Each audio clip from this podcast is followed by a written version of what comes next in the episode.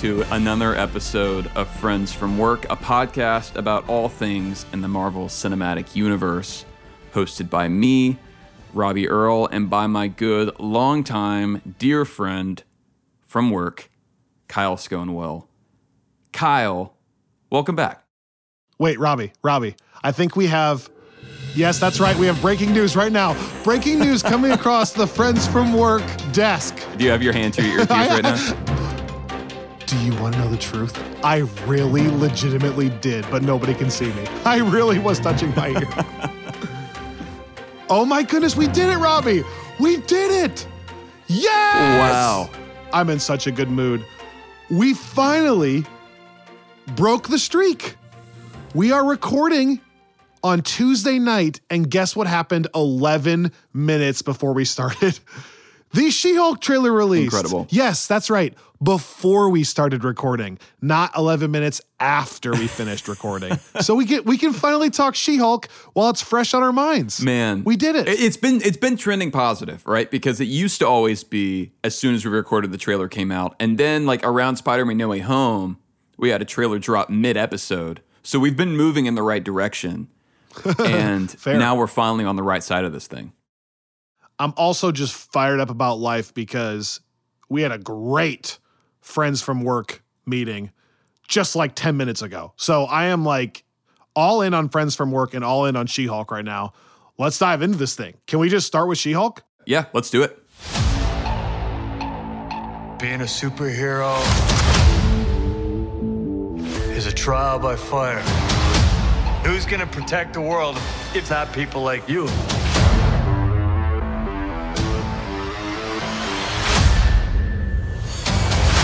Jennifer Walters. I'm a lawyer. I have great friends. Can we get some shots, please? It's an emergency. A demanding job. We just started a superhuman law division, and I want you to be the face of it. And a frustrating family. Cause you didn't ask for this, but you still gotta deal with it. Your transformations are triggered by anger and fear. Those are like the baseline of any woman just existing. Oh. Bruce, kind of feels like if I don't transform, I'm gonna die. Yes, yes, yes. No, no. I just want to be a normal, anonymous lawyer. Can you tell us where She-Hulk is? Jen, you're a story now. Girl, your ass looks crazy right now. You could be an Avenger. Oh, I'm not a superhero. That is for billionaires and narcissists and adult orphans for some reason. My first question to you is Is this already confirmed to be taking place during the blip? Yes or no? So that's that's an interesting question. I don't think it's been confirmed. I was looking at the official synopsis that came out. One of a, a few synopses that Marvel released. We'll circle back to that after our She-Hulk discussion. And it doesn't say specifically when it takes place. Read it to me. Um, here's the synopsis. She-Hulk, attorney at law, follows Jennifer Walters as she navigates the complicated life of a single 30-something attorney. That sounds familiar, except not single, who also happens to be a green six foot seven inch, six foot three, superpowered Hulk. The There's nine episode series. Nothing alike other than you're a lawyer. That's the only thing you have in Hey, common. You're not big, 30-something you're not a girl, lawyer. you're not green. 30 something lawyer. We're both six foot something. All right, look, I, I'm going to take what I can get here. okay, sorry. The Did nine nine episode episodes? series. yeah, how about that? The nine episode series welcomes a host of MCU vets, including Mark Ruffalo as Smart Hulk, Tim Roth as Emil Blonsky slash The Abomination, and Benedict Wong as Wong. Of course. The man is ruling phase four right now. Just He is. absolutely dominating it. The cast also includes Ginger Gonzaga, Joss Segarra, Jameela Jamil, Jon Bass, and Renee Elise Goldsberry, who I'm a big fan of. Folks that are Hamilton fans will recognize her from that. It's directed by Kate Caro. Someone correct me on the pronunciation there. And Anu Valia. So this is another kind of split directing team like we had with Moon Knight and Hawkeye. Valia, Valia again. People correct me if you can. And Jessica Gao is the head writer here. Madam Gao? Yeah, Madam Gao coming on as head writer, coming back from the shadows, uh, from that from that dark endless pit uh, So- to uh, produce She-Hulk. So, do you know why I asked the first question that I asked? I do, uh, because we are looking at a Hulk in this trailer Right. that does not have a sling on. Correct. And where in the timeline? Because we saw Bruce as Bruce in the Shang-Chi credits. Right. So Right. that's fascinating. And then Yeah. I started thinking we see Abomination, but we also see Tim Roth not as Abomination. So it just kind of makes me wonder could this be happening during the blip? Hulk hasn't injured his arm yet. He's figured out how to turn into Smart Hulk, and he's helping Uh-huh. trying to train the next era, not knowing what's coming, right? Is this possible? And maybe he finds a way to tame Abomination or at least get Abomination under control, which is why he now fights in cage matches for money with Wong as like a friendly. Right. Right. Which I also love that that's one facet of the show that I, I'm really interested in is the superhuman law component. One, I love, uh, for obvious reasons, how much they're leaning into her as a lawyer, because that is a big part of the character in the comics. And I really like the way they're doing that because, like, what an interesting character to to rehabilitate in universe and like on a meta level, you know, to to kind of bring back interest in Blonsky. I'm such a big Tim Roth fan that I was always a little bummed, sort of like Rachel McAdams, honestly, that I, I thought he was kind of off the table. And that's one of the reasons I was so happy with Multiverse of Madness for giving her a lot of room again to to really play in this universe. And I feel similarly about Roth. Like I'm I'm happy to see them working back in. And what a fun thing. Like a a lawyer coming in to deal with this kind of like murky gray area of supervillain world.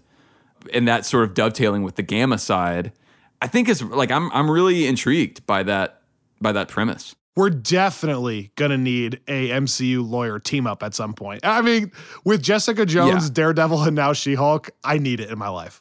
Although Jessica Jones is a PI, you know, Okay. I've like But you know what I mean. she does not It's have the lo- JD. It's a law team up, I should say. but but yes, Matthew Murdock, Jennifer Walters, Robbie Earl, MCU lawyer team up.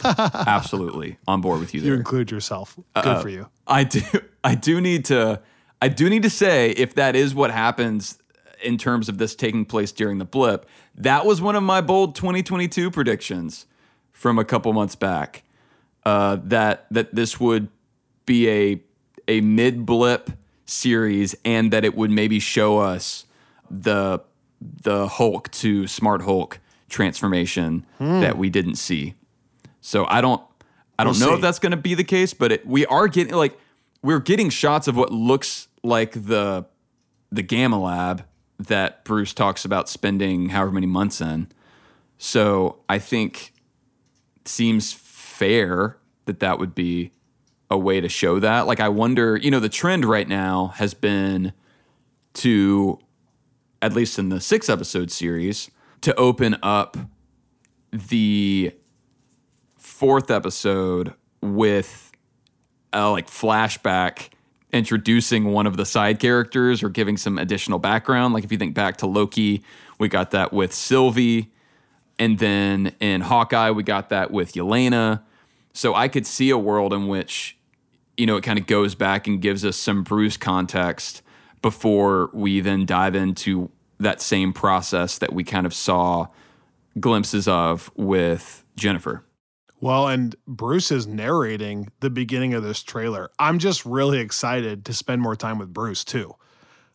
Like I don't want to forget that he's out there as a character. So I kind of love that we're checking back in on him.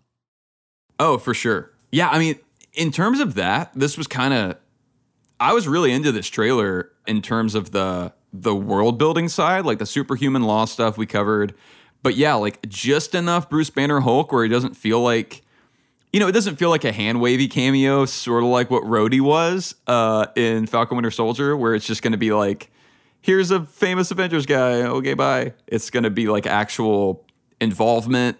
And then, like we talked about with Blonsky, but also, I really like how much personality we're getting from the She Hulk side of this trailer. Like, we're really seeing how they're setting this character up to be a unique right story. I like the um, part when Bruce says take. your transformations are triggered by anger and fear, and she's like, "That's pretty much the baseline for any woman just existing." I thought that was a pretty funny I- line. Man, I do think like they're really leaning into her being like a single 30 something, which I think is fun. Like we've we've talked mm-hmm. about Marvel exploring new genres and Ms. Marvel being a good example of that, like on the younger side of a demographic. And I like that it seems like they're really not afraid to lean like this is this is already just from the trailer looking to be probably one of the more like sexual Marvel projects uh, Scandalous. just because not a lot of them, like we've talked about that, have really leaned into that, uh, which is why like that very non-controversial scene in Eternals actually garnered headlines. So I think it's interesting how much of a focus her like dating life was here, and then obviously that last scene where she's like carrying that guy into her bedroom. yeah, I think they're going to lean into it for sure. I I will say I loved the vibe. I think it looks fun and funny and kind of wacky in the ways that I I like. I saw murmurs of this online and I agree that the CGI looks a little off to me. Mm-hmm. Um and it just makes me a couple things on that and then I want to hear your thoughts. One, I'm not freaking out because there's still a couple months for them to touch that stuff up, which, you know, as we know from No Way Home, visual effects artists are working on this stuff kind of down to the wire and sometimes after the release. So I think we should kind of withhold judgment until we see an episode. But two, I just I, I can't help but wonder why not why not use makeup or prosthetics primarily and then CG like the her her height, you know, like maybe bulk her up some, but in a way that's a little bit more subtle. Like I'm thinking because they're they're obviously going for her to just look the same but green. Right? So I'm like, why not just use the same kind of makeup process you're using for like Gamora and Nebula and then kind of CG around to kind of bulk her up as needed. And I feel like that would look so much more natural. And you don't always need to, you know, you can use like Lord of the Rings filming tricks. You don't always even have to CG the height side of it. Like if you're zooming in, right, you can just kind of mess with the angles. Vision And- is another example. Yes, yeah, another great example. Uh, and I don't know if that's a budget thing. I know, you know, that's why oftentimes things wind up being CGI'd. But what were your thoughts on on that side of it? Yeah, without You're the sounding- resident CGI. I guy. know. It, without sounding like I'm beating a dead horse, I've been a little bit disappointed in the CGI in general in Phase Four. And like I said, with the Hawkeye bridge scene, do you remember when I complained about that? The background of a bridge. And I'm like, you could have just gone to a bridge and filmed it. Um, like go through the process of giving her prosthetics and makeup. And then I totally agree. Pump in a little bit of CGI after that. But this is becoming a trend. And it's a trend I don't love.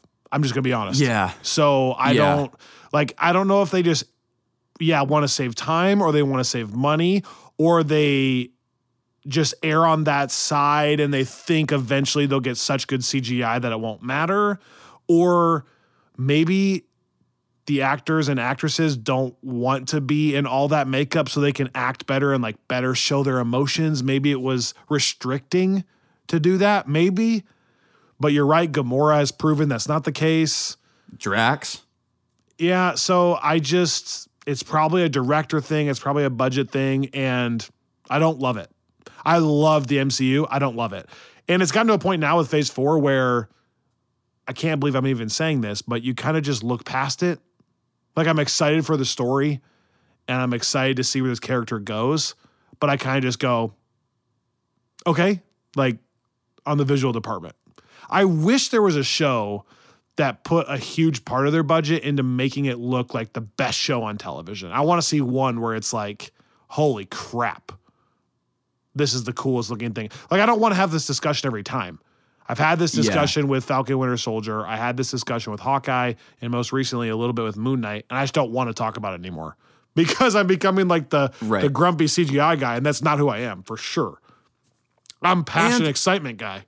And and there there's been some talk about No Way Home and Multiverse of Madness. And in fairness, you know, Yeah. we've talked about how I don't have the trained eye there, but I haven't noticed it in the films nearly as much as as in the shows, or heard you talk about the films as much as the shows. Definitely. It's better in the films 100%. But I also see what they're saying. You can find little things in Doctor Strange that look a little off. I just don't Yeah. remember feeling Yeah. that way with Infinity War. I've told you that there's one shot, literally one second in Infinity War that I was like, oh, that looked weird. I've told you that, right? On Titan, when Thanos like trips the Guardians with the Power Stone and they all kind of like fall to the ground. And that's the only scene I can ever remember where I'm like, this feels a little off. I just don't remember it being ever a question. So let's not let's not rant on this though, because I'm super pumped today and I don't want to spend 10 minutes on a negative thing, if that's all right. No, no, no, no, no, no. I think it's just uh, the reason I ask that is because you know there are realistic considerations there. In like Marvel can stand to put a ton of money into a movie because they're going to get a ton of return on that, and I think that you know I could understand them feeling like they have limits on what they can do in terms of shooting on scene versus having to do CGI and then how much they can put into CGI on a Disney Plus show. So that's why I raised that versus the films because I, you know, I and and then you can ask like, well, should, you know, should they be working in a way that allows uh, for kind of top tier quality CGI stuff? But regardless, I, I guess I'm saying I could see where that would be uh, more of a more of a factor that they have to consider because I just don't know how much revenue Moon Knight brings in, for instance. Like I don't know how many people are going to go subscribe to Disney Plus to watch Moon Knight that weren't already subscribed to Disney Plus. Uh, true, but on the business side, Netflix is showing what happens when you don't constantly keep the content coming out. True. So it's it's weird because like people aren't necessarily going to Disney Plus just for Moon Knight, or at least not very many. But if they don't constantly keep content coming out, people will start unsubscribing. so it's just kind of a weird to keep that Yeah. built-in revenue. They have to keep pumping content out. Well, and to finish off that conversation, I do think it's it's going to be interesting just as the Disney Plus era progresses to kind of track the budget of these shows versus these like astronomical budgets for Game of Thrones by the end of it. Like I, I bring hmm. that up only because like one of the things I, I've always thought was was interesting about Game of Thrones is by the end there were complaints primarily about the writing um, and some of the like big picture things. But by the end, like the visuals were incredible. Like they had locked in like straight up movie, like top tier level visuals. And I feel like I haven't really heard anybody debate that. But I also know that like each episode of like those final, at least the final season had like an action movie level budget, you know? You you know what would legitimately be fun? We need to have an actual visual effects artist on here, not someone from Marvel. I just want to ask somebody who's a pro at this stuff all these questions. Like I want to ask them if it looks a little off, is that a director choice? Is that a budget thing? Is that that they weren't capable of making it feel real? Is it just that they didn't want the prosthetics to be limiting? You know what I'm saying? I want to ask somebody that Yeah. just because that'd be a fun conversation. We've talked about it so much now for a year and a half. It'd be kind of interesting. Yeah, no, absolutely. If if you're listening and you Yeah, are that true. person or know that person, Reach uh, out to let us know. Um, do you know is it nine episodes of 25 minutes or nine episodes of 45 minutes? Yeah, I think that's the question. Okay. Um, You don't know. I I don't know, but part of me just because of the vibe could see it being more like Shorter episodes. WandaVision Yeah. esque. Yeah, because it, it seems like they're kind of going for like the like not sitcom in the way WandaVision was, but a little bit Right. of the like How I Met Your Mother kind of Right. thing. I was gonna say almost friends ish, minus the group, but yeah, it has that feel. uh, I think it's gonna be shorter episodes too. I have a hard time believing that this would be the first show that they choose nine 45 minute episodes, but we'll see. But I, you know, I think I, I think I prefer ultimately. Well, I mean, we'll, we'll see how it goes. I mean, maybe I'll, I'll eat my words, but I, I remember, I remember a long time ago, uh, one of my good friends asked me if I would rather like my favorite artist put out a like 12 or 15 song album of like three minute songs or like an eight or 10 song album of like five minute songs, which I think is kind of a, an interesting thought experiment because I could see arguments for both sides, and that's I'm talking about that here because like I can see the case for a longer episode, particularly when you're dealing with like a straight drama. But I also kind of like the idea of having more installments, like more chances to to like come back and get to know this character and feel like you're living with her for a longer period of time, I think would be nice. Like I feel like the part of the problem with the the six episode thing is it's kind of like a blink and it's over like uh, process. Like I, I feel like we start covering a show and then a month and a half goes by really really quickly, especially when they release two episodes in the first week. Um, so what I like here is even if they do that, then we would still have you know eight weeks to kind of live in She-Hulk world, and I think that sounds fun. My two other notes, you know, regarding your thought of making her a separate character from Bruce and Hulk, mm-hmm. I like that they're just hitting us over the head with it. With the actual writing on the trailer, it's like you're gonna like her when she's angry, which I kind of like. Right. You know, you're not gonna like me when I'm angry. I also liked her comment about no, no, no, I'm not a superhero. That's only for billionaires and narcissists and weirdly adult orphans. That was my other point. I laughed out loud twice in this trailer. One with that that line earlier I mentioned, and then that one. Adult orphans, for some weird reason. But yeah, I like it. I'm excited to see it. Like you said earlier, I love that they're leaning into the single 30s lawyer mm-hmm. living in a city thing, just because, like you said, we haven't had that. If nothing else, it's going to be different and creative, which is what I'm always asking for. So I, yeah, you know, I think something that we maybe haven't explicitly said on the show, but that I think is worth saying is how much Phase Four is kind of performing two jobs. Like it, it's it's acting as a Phase Four, but it's also kind of acting as a Phase One. But a lot of the 2022 projects specifically, more so even than the 2021 ones, I think are really pushing those boundaries in terms of of kind of setting a new scope. Like it, it if you think back to phase one, now it seems really safe. And now we kind of talk about that being a formula that Marvel's broken out of.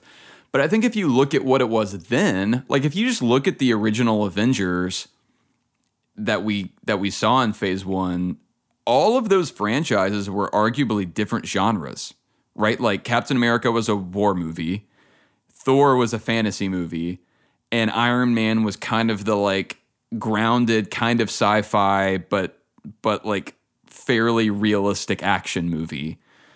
And yes, the again, those are all like quote unquote safe in retrospect, but I think that this is sort of in the same spirit where they're kind of continuing to cast out lines. And I think that it's important for us to keep that in mind because we talk, we compare phase four a lot to phase three, but I do think it's more fair right. to compare it to phase one. Yeah. You know what I was thinking about in the shower the other day? Kind of related. So this is amazing you just brought this up. This was like pre the She-Hulk trailer, all this. I think an argument could be made that every entry that we've gotten into the MCU this far kind of needed to happen at the time it was. I was thinking about will the Avengers movie, the first one, age like super well. We just had the 10 year anniversary of that film. And I was thinking about, you know, going back to last week's episode, will that age well 10 years from now when it's 20 years old, when it's 30 years old? And I was just thinking about even the movies that aren't great. I'm kind of thankful that it all led to this point now. We needed kind of a classic somewhat cheesy team up Avengers movie at the time we got it, you know? Like it blew my mind at that time after all Right. those individual films that you were just talking about, you know? But then we've talked about this before, like we needed phase 2. We needed to lead towards Age of Ultron where the the team was operating full function to set Right. up what was coming, you know? And then we needed those entries early in phase 3 with Civil War and Black Panther to better lead us towards what happens at the end of phase three. And I love that now, phase four, you're right. It feels more like phase one, where it's kind of like we're coming back to where we started with new bold swings that we're not sure how perfectly they fit in the long term, but we're praising them for taking big swings, for taking chances, and for being really creative with new characters and new storylines, which is, by the way, what we wanted them to do post Endgame, right? We didn't want them to Right. immediately build into a new villain like Thanos of that level, right? And they're doing that. And so Yeah. I'm just fascinated to see how phase four closes out. And I think we're going to look back and be grateful for all these different genres being kind of what we needed or what we wanted at the time. No, I that's yeah, that's a good word because I I do think that it's such a great time for them to do this stuff. Like I think I, I think all the time about what you what you said about your reaction to Guardians 2 in the theaters. Uh, and, and the you know the quality and the other things we've talked about Guardians 2 aside, your primary frustration at the time was that your head was in like build towards the end of the Infinity Saga mode. And because Guardians 1 had had a good bit of Thanos, you were kind of going into Guardians 2 thinking we were moving that along. And I remember thinking that too. Like, I remember thinking Guardians 2 was going to be the thing that kind of got the Guardians to Earth. There was yeah, exactly there was no connection to the grounded Earth at the time. There was no connection to the Infinity Stones or Thanos other than one line. So I remember being like, "Wait, like why are we making this movie that has nothing to do with everything else we're working on?" Right. Right. And and so I think you're right. Like it the the problem there is timing. And I think you could argue a similar thing about the release of Black Widow that we've already talked about before. Um, and it's more obvious there even. But I think that the the flip side of that is yeah, like we're at a point now where we've gotten some really good reflection projects that also kind of move the ball forward. But now, yeah, it's an opportunity to just cast a lot of lines out. And I do think that you know, there are these conversations that we've had on this podcast, that other people are having about whether Marvel's quality control is slipping. And I think that's a fair conversation to have, but I also think it's a kind of complicated question when, on the one hand, like we, we're demanding variety and we're demanding a certain level of experimentalism and boldness from this franchise. And then I think at the same time, we're really quick, uh, we being uh, just sort of like culture as a whole, I guess, to then criticize a movie that we feel does that too much um, or in a way that like doesn't quite feel to our liking or a show right? And so i i don't know. I think i'm not criticizing people for having those issues. Like i again we talked about this on the podcast a couple months ago. Like there are things in phase four that have kind of like set off my my quality control alarms in a way that most things in phase three didn't but at the same uh-huh. time, there are things in phase four that are pushing some boundaries that things Right. in phase three didn't. Right. And it's so important to remember it's coming after phase three. That is such a good word. If we were comparing this to phase one, in my opinion, phase four is killing phase one, Oh yeah, quality wise. right. So that's interesting. But yeah, when it's coming off what we view as the golden era of phase three, those questions start arising and it's a little bit different of a discussion. By the way, you also inspired an interesting thought What projects in the MCU would you say had bad timing of the release? You were bringing that up, and right away, my brain went to four projects off the top of my head, and I might be missing one. Right away, I think about Black Widow having poor timing, I bet we're gonna have the same four here. Captain Marvel having Uh-huh. poor timing, Hawkeye, I would maybe argue. Like, think about if Oh, Hawkeye. interesting. Well, because I was thinking, like, if Hawkeye had released like a Christmas before Spider Man, I don't even think one, some of the limelight wouldn't be stolen by Spider Man, but two, you wouldn't even be asking why are they not connected. I don't know. That's maybe a project that comes to my head that could have benefited from a different holiday season. Hmm. And by, by the way, obviously, I'm aware that they couldn't have done it the year before. I'm not saying that. I'm just saying in the in the canon. Right, right. And lastly, Guardians 2 probably. Had Guardians 2 come out like pretty close to Guardians 1, would we have felt the same if we weren't ramping up as much? Probably not. Yeah, it felt side side missiony, like you always say. Um, I so I would actually I might be missing some. well, I would instead of Hawkeye, I think put Far From Home in that list. Oh, oh. Yes. So that's 5 for me then. For different reasons for that one. Not cuz in the story they did anything wrong, right? It, that's not a plot thing in the MCU for me. It's just that as fans we wanted more time, right? Like the, the story itself Right. is doing exactly what I want it to do. Well, and, and you know, like, I think one of the interesting things as I kind of go back through rewatches, and, and I always have to remember, you know, this is the point of a rewatch, right? Is that we can kind of construct our own narrative, and that's why we enjoy that so much and what started this whole podcast in a way. But I still think sometimes, like, I mean, I think it, it happened in the right way, right? Like what the it, the build from Infinity War to Endgame was epic and incredible, and resulted in the biggest movie of all time. And it all of, I mean, Phase Three was just in, an incredible run building to that. But there are times where I just I wish that had we had the the time and the space and you know not COVID, uh, could could we have had Infinity War and then had like a two year break?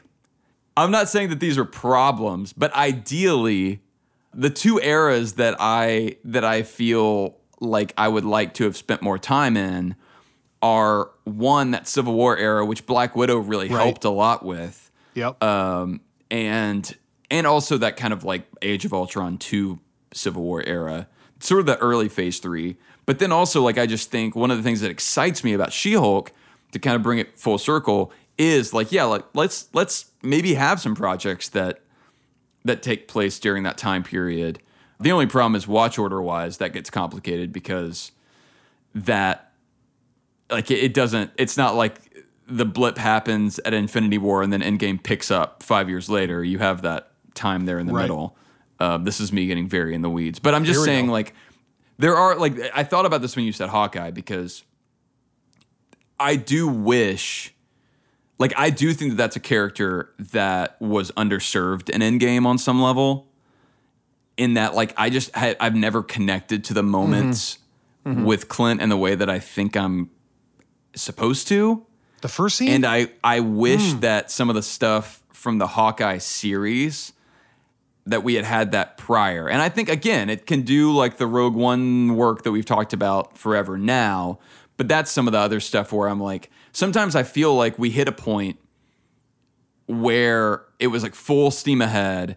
We were running out of time. They were needing to like finish this stuff up with the folks who con- whose contracts were were running out, like RDJ and Chris Evans, and just get that the Infinity Saga wrapped. And then they've been able to like go back right and flesh out stuff with like WandaVision episode 8 and Black Widow and Hawkeye of like filling in some of these gaps, which is great. And I totally understand why they did it that way. And it was probably the best, like to do it that way, right? Because like I'm, I'm saying with the pacing of Infinity War and a year later, Endgame.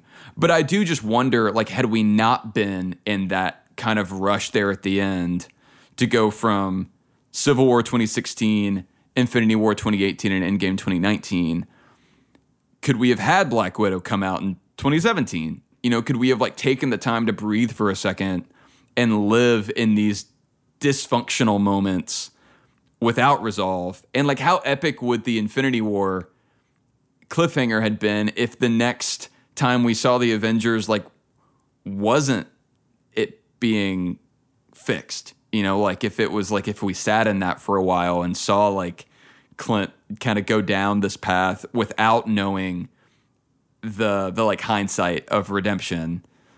Uh, so that, that that's like my big thought on the the timing question, which is uh, uh, obviously a Robbie Rant style answer, but I feel sometimes like at the very end they were a little bit in a rush to close that story out.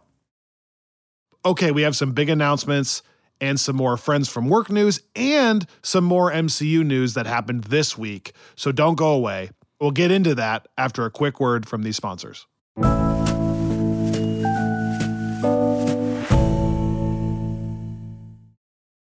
All right, couple of things here. One, I wanted to also tell people about Epic Hero Shop. You've heard us talk about them over the last few weeks on this podcast, and I'm excited about it today because I just received in the mail, Robbie, my Wakanda Claw hard seltzer shirt.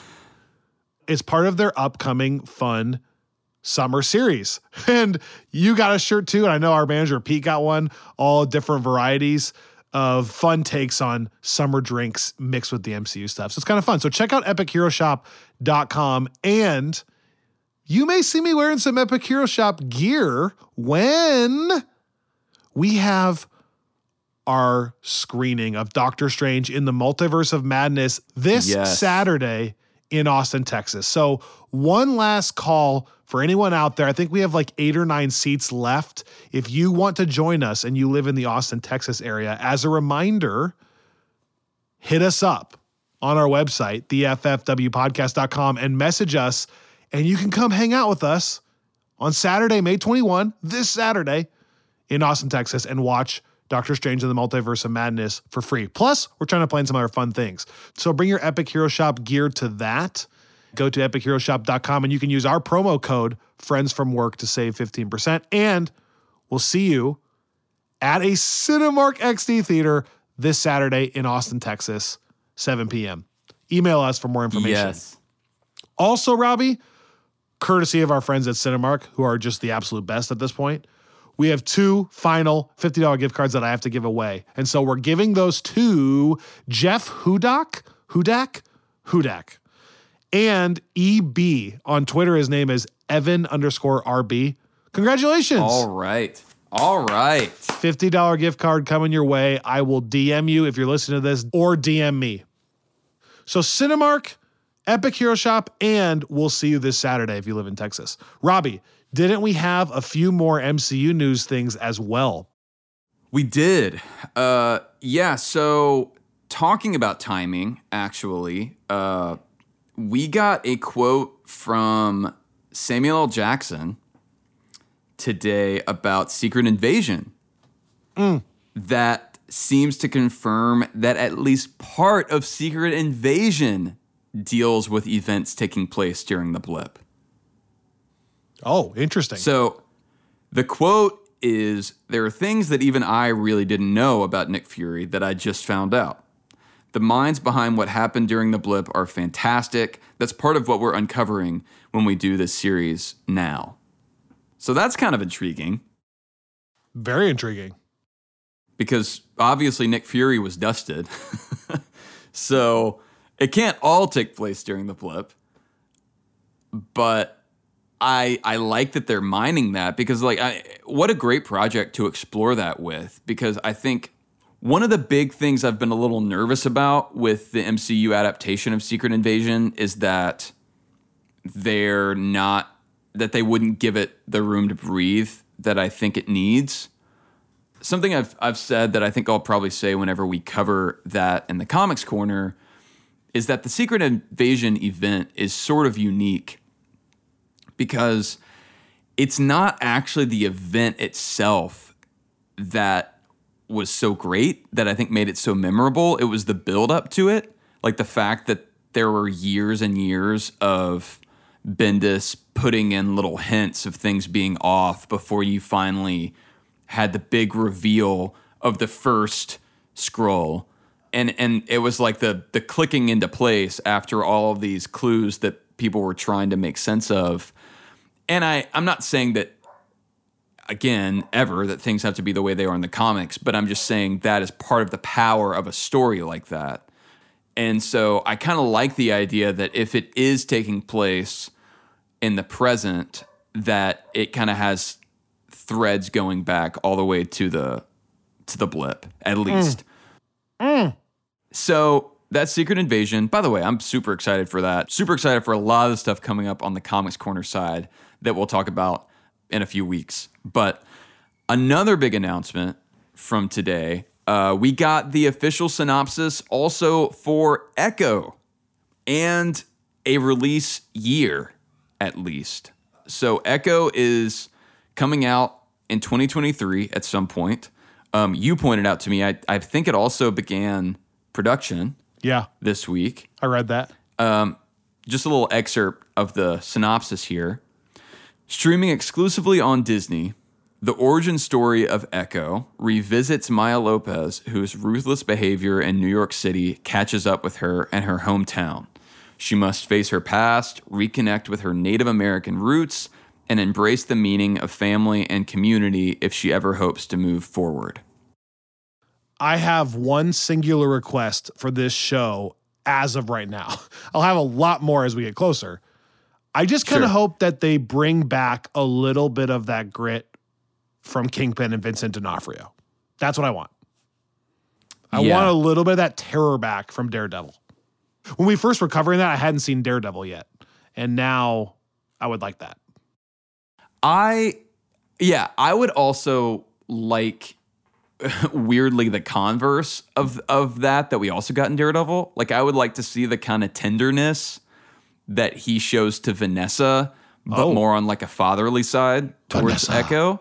Vanessa. Um, because I think that's part of what makes the character so interesting. Is it's like he's really soft in certain ways in the Daredevil series, and and again, you know, we can get into the Hawkeye stuff.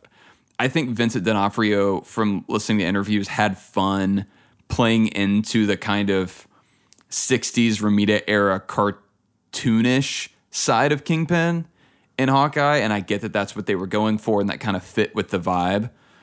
But I do I do kind of feel like it undercut some of that. It's, e- even with Echo, like I felt like that final conversation he has with her there, it it just didn't it didn't feel like the I don't know, it, it didn't ring true. It felt like so overtly manipulative in a way where like I want I want Fisk to be so good at manipulating people that you that you Can't kind of fall for it, it. If that makes sense. Yeah, Yeah.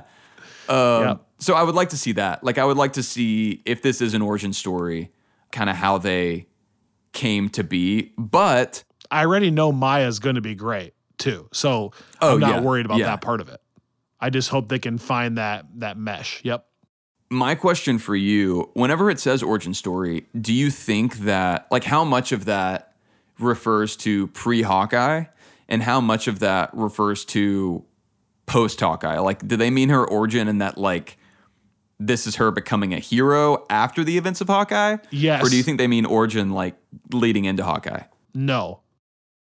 And I think they shouldn't have typed it that way, probably. That's my guess, because we did get a chance to go back and see her as like a child and Right. kind of grow up. So I feel like we've gotten her origin in that way. Maybe they're just meaning a more complete version of where she goes from here. Slash Yeah, I mean, 'cause it- is a little bit of her origin becoming a superhero because she starts off that show in a tough family. So yeah. because it is i mean it talks about her reconnecting with her native american roots and and her Mm. past catching up with her so i bet it's a post hawkeye she leaves new york and kind of has a a solo journey situation Mm. which will maybe be both actually because i think if she kind of re- returns to a hometown that's kind of a surefire classic tv film way of of kind of moving the ball forward while also mining a character's past uh one more sort of news item that's more in the rumor camp. So this is where we would play our rumor alert uh, audio cue that we do don't we have, have yet. um, but uh, there is a rumor going around Rumor alert, rumor alert, rumor a- alert. that a live action Captain Carter project is in development at Marvel Studios. I have mixed feelings on this. Do you know why I have mixed feelings on it? Um, is it because of the kind of multiversal side? Bingo. We've been doing this too long. Dang it. I actually thought, and this is a quick spoiler alert here for Doctor Strange. I'm going to give you a second to pause this, to fast forward a few seconds, whatever. Um, because I'm going to say something. If you haven't seen Doctor Strange, it won't matter. So I'm waiting. I'm waiting. I'm waiting. I thought she was awesome in Doctor Strange. Like that was such a cool reveal. I thought mm-hmm. she looked really dope and badass, and I actually thought her fighting, although brief, was pretty cool. And I definitely am intrigued to see more of that character. But by nature, I'm a little bit reserved because it's kind of breaking one of my rules, which is that we know in the 616 universe, as it's deemed, she's not there. There was no Captain Carter. It became Captain America and Peggy Carter. And so this makes me think that this story has to be taking place in another universe. And that's just starting a slope that I just, you know, that I don't want to go down. Like, I, Right. that feels slippery to me, where it's like, so we're just Yeah. going to start telling all kinds of random stories and always just explain it by saying, oh, it's a different universe version. Like in Doctor Strange, I was okay with it because, like we said before, he's kind of just visiting it. And it's like, oh, this is so cool in this. But like, I don't now want a full Illuminati movie that only takes place in a different multiverse and they're not crossing Right. over. Like, that just, think about the can of worms that opens. For everyone who thinks I'm like a sourpuss about that, think about the can of worms that opens. You're going to start just making ridiculous stories and explaining everything at that point.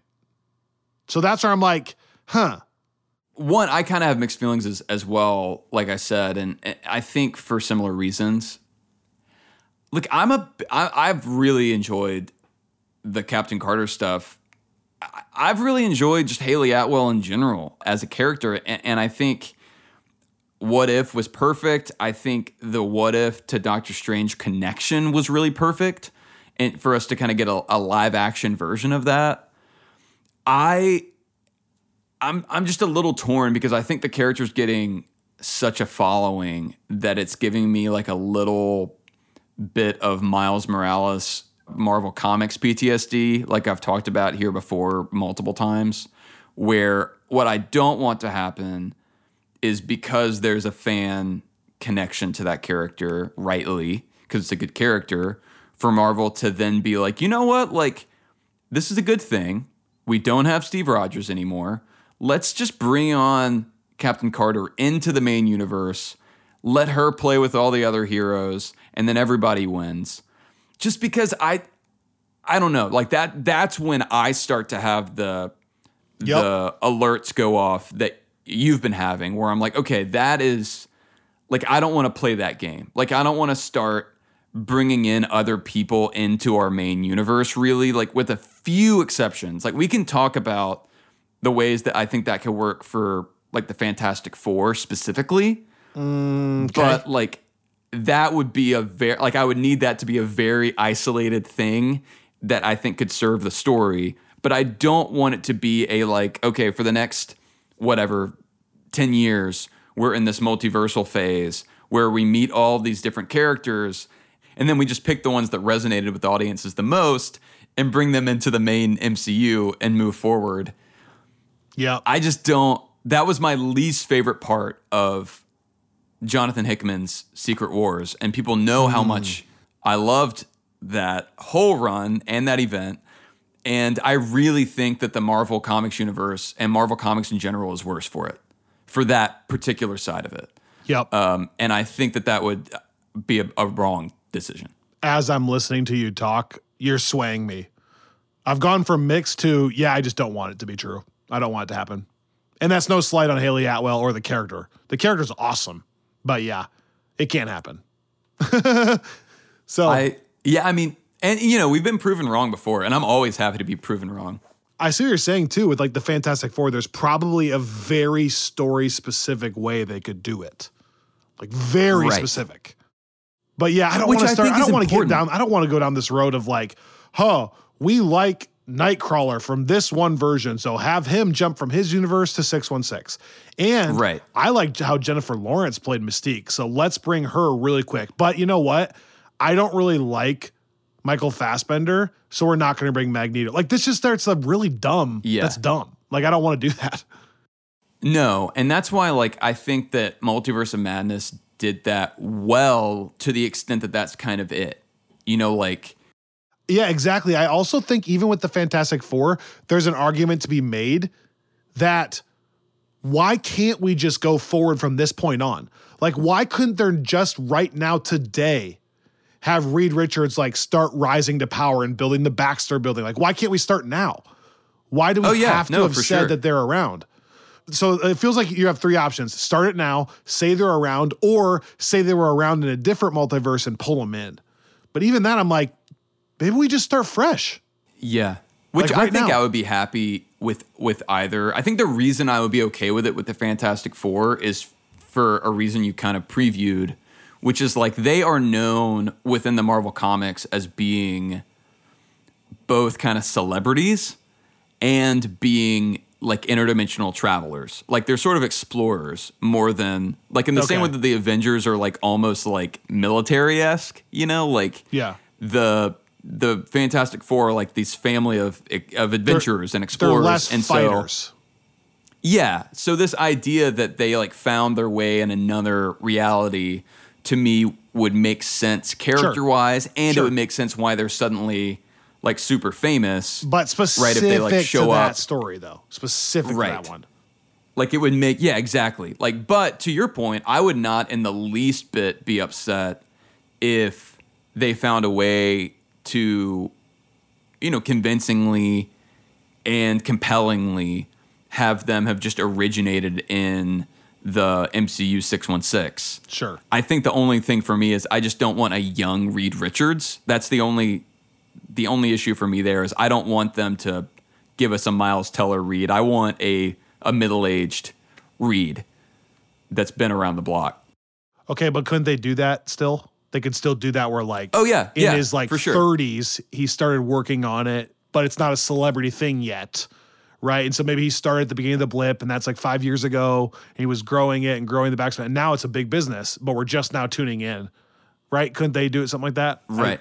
Oh yeah, and you could even play with the with the snap, right? And Yeah, and right. use some of that kind of cosmic energy stuff. Yeah, yeah, yeah, yeah, yeah, yeah, yeah. And maybe that's where he's like, oh my gosh, this is a new event. We need to start this company. And by the way, there's a tech vacuum in the MCU right now, 616. So it can True. fit perfectly. Like I've said before, also Norman Osborn could start right now, and I think it'd be perfect. Oscorp, come on. the the the worst case for me is that they go, oh, by the way, the Fantastic Four have actually been here since 1985. And they have their powers and their celebrities. We just didn't talk about them yet. we just forgot to tell Yeah, you. yeah, yeah. That's the worst For sure. for me. Yeah, they were they were just like out. Uh, look, other other planets had problems too, and they didn't have you guys. you you know your tr- trigger warning trigger warning you Uh, know, know, what know, you're know. doing right now you I, uh, I I'm with you. I think the reason the Fantastic Four I would be okay with is because of the very very specific history and role of those characters.